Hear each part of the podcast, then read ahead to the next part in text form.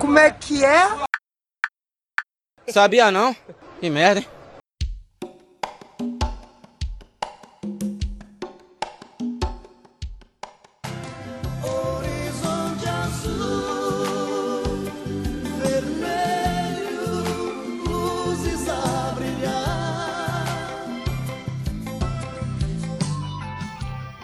Olá, eu sou o Gustavo, o Gus, e confesso que sinto um pouco de saudade de quando os céus cinzas eram prenúncio de chuva e não de outra queimada aqui no interiorzão. E apesar de não ver com a frequência que eu gostaria, esse céu me traz aquela paz azul que o saudoso chorão cantava tão bem. Do mesmo jeito que aquele dourado do pôr do sol do fim de tarde e. E. Eita! Como assim o céu muda de cor? Por sorte, hoje eu tenho a honra de poder perguntar para Ellen Costa de Almeida sobre essa doideira que é o céu mudar de cor. Ellen, por que o céu é azul, mas laranja no pôr do sol e ainda no espaço sideral é preto?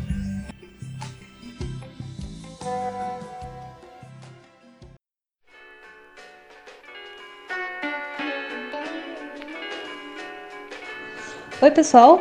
Eu sou a Ellen Costa de Almeida, sou bacharel em astronomia pelo Observatório do Valongo, da Universidade Federal do Rio de Janeiro, UFRJ, e atualmente sou estudante de mestrado no Observatório Nacional, aqui também no Rio de Janeiro.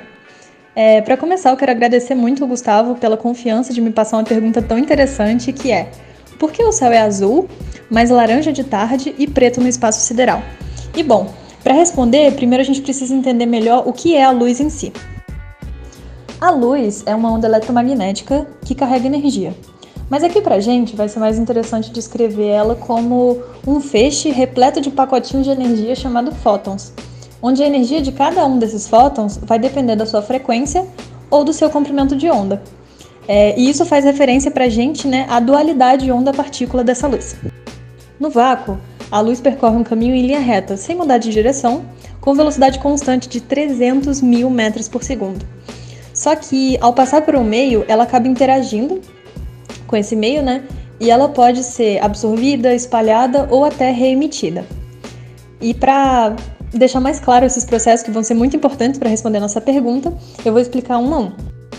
A absorção é quando o fóton ele é absorvido ou aniquilado, diríamos assim, pelo material pelo qual está passando. Ou seja, a energia desse fóton ela está sendo transferida para esse material. E para dar um exemplo, a gente pode pensar no verão, né? No verão brasileiro, super quente. É, não sei vocês, mas minhas roupas são basicamente pretas, então eu tenho muita propriedade para falar que dá para notar que a gente sente muito mais calor vestindo uma roupa preta do que uma roupa branca. E isso se deve ao fato de que a roupa branca ela vai refletir muito mais a luz que está chegando. Já a roupa preta, ela absorve bastante essa luz, então a gente acaba sentindo muito mais calor. A emissão é quando um fóton é liberado por um material, ou seja, esse material está perdendo energia através desses fótons. E um bom exemplo disso é a lâmpada que a gente usa na nossa casa. Ela está ali convertendo né, aquela energia elétrica em luz visível. E por último, tem o espalhamento da luz, que pode ser visto como uma mudança de direção da luz por causa de um obstáculo, como partículas em um meio. Então é como jogar uma bola em uma parede e depois de bater nessa parede, ela vai mudar de direção. É, e além de, dessa mudança de direção, a gente pode ter ou não uma mudança do comprimento de onda também dessa radiação incidente, né, dessa luz que está chegando. Então agora vamos utilizar né, a atmosfera da Terra como um meio que vai estar interagindo com a luz que é gerada na nossa estrela, o Sol.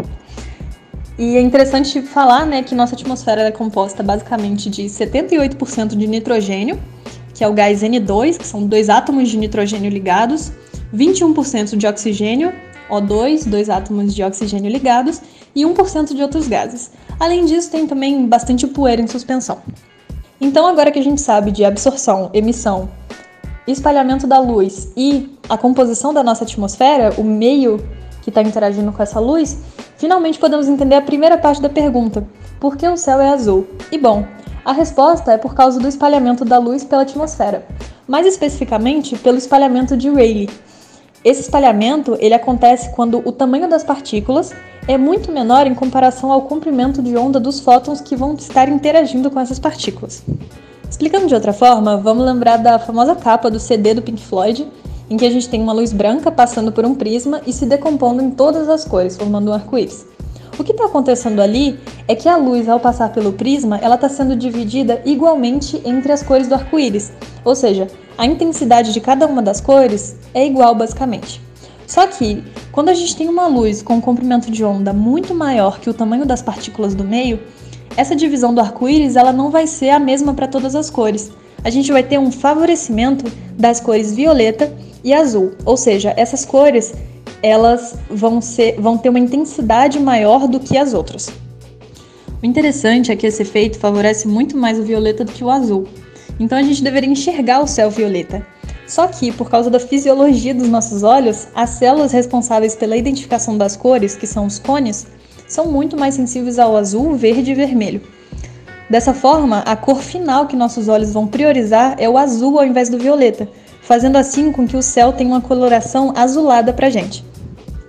E agora vocês devem estar se perguntando, mas Ellen, então por que o céu não continua sendo azul durante o pôr do sol? E a resposta é porque a luz no pôr do sol e no amanhecer ela atravessa muito mais camadas da atmosfera do que em outros períodos do dia. Isso faz com que a luz seja espalhada diversas vezes.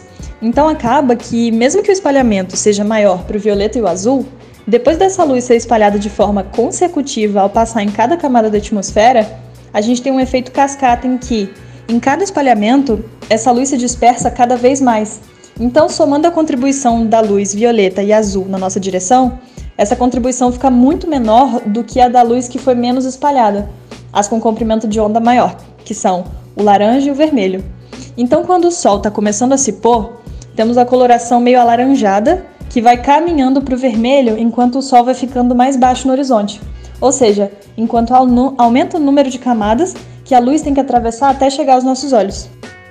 Então, fazendo um resumão dessa parte, o espalhamento Rayleigh está acontecendo desde o amanhecer até o pôr do sol. A diferença é que, durante o dia, o Sol sempre vai estar mais alto no horizonte e isso faz com que a luz não precise atravessar tantas camadas da atmosfera.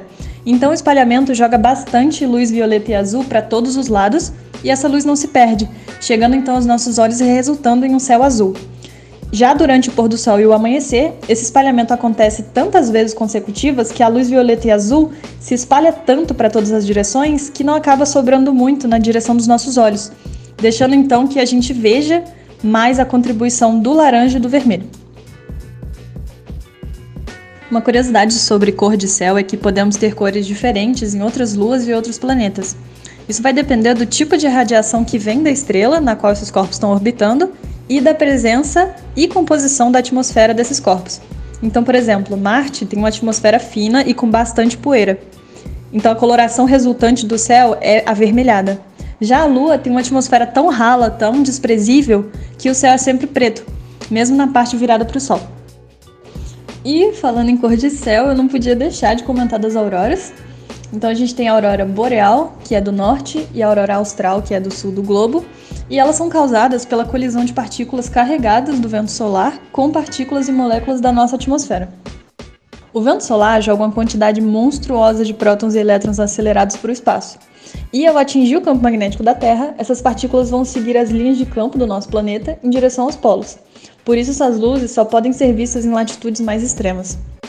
Então, chegando aos polos, essas partículas aceleradas colidem com o gás da atmosfera e essa colisão libera fótons, ou seja, luz em várias cores, e essas cores dependem do tipo de gás presente na atmosfera. E, como diferentes camadas da atmosfera possuem quantidades diferentes de certos elementos dependendo da altura, o resultado é essa explosão de cores que as auroras têm. Dessa forma, assim como os fogos de artifício têm uma variedade enorme de cores dependendo do elemento que está sendo queimado, as auroras também têm variedade porque nossa atmosfera é composta de vários gases, alguns mais abundantes do que outros. E agora sobrou a pergunta que para mim é a mais intrigante de todas, que é: por que o céu é preto no espaço sideral? E para surpresa de vocês, isso é conhecido como paradoxo de Olbers. E é um paradoxo porque conseguimos ver estrelas de noite, certo? Isso significa que a luz delas consegue chegar até nós. Se o universo fosse infinito, tanto de espaço quanto de tempo, a luz de todas as estrelas do universo somadas faria com que o espaço fosse claro. Dessa forma, a melhor explicação para esse paradoxo é que o universo não é infinitamente velho. Estimamos que o universo tem cerca de 13,8 bilhões de anos, o que significa que apenas a luz de objetos até 13,8 bilhões de anos-luz de distância consegue chegar até os nossos olhos. E, como podemos perceber, isso não é suficiente para iluminar todo o céu noturno, deixando então o espaço sideral com essa coloração preta. Então é isso, pessoal. Eu termino por aqui. Caso tenha sobrado alguma dúvida sobre a pergunta em si, ou vocês tenham alguma dúvida sobre astronomia, especialmente carreira em astronomia, vocês podem entrar em contato comigo. Meu arroba tá aqui no texto do podcast. Tchau, tchau.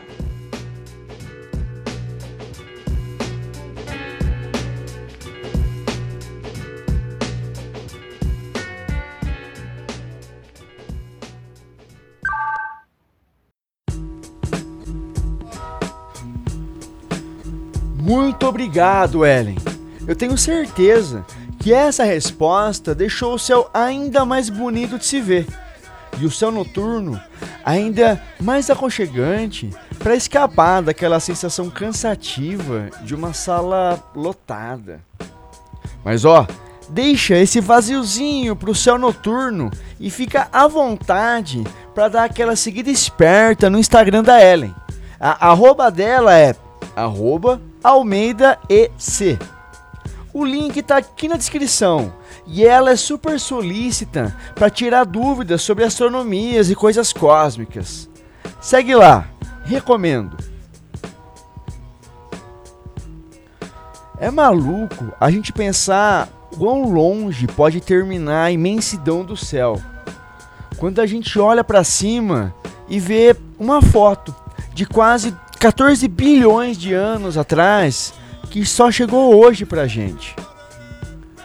Tão impressionante quanto é a gente pensar onde começa o céu e deixar passar despercebido que a gente meio que vive nele. Integrado na imensidão, você vive nela todo dia e todo dia tem a chance de fazer alguém se sentir voando. E do mesmo jeito que em cada planeta o céu é um céu, saiba que não tem jeito certo de ser você, de ser alguém melhor. Mas tem jeito errado, que é quando você defende as bizarrices que a economia capitalista sustenta para se preservar. Aí você complica um pouco as coisas. Mas ó, sempre dá tempo de superar isso. Olha o céu, preserve a atmosfera plante uma árvore nativa daí e envie sua pergunta para o e-mail. Escreva para a gente ler gmail.com. Um forte abraço e tchau, tchau!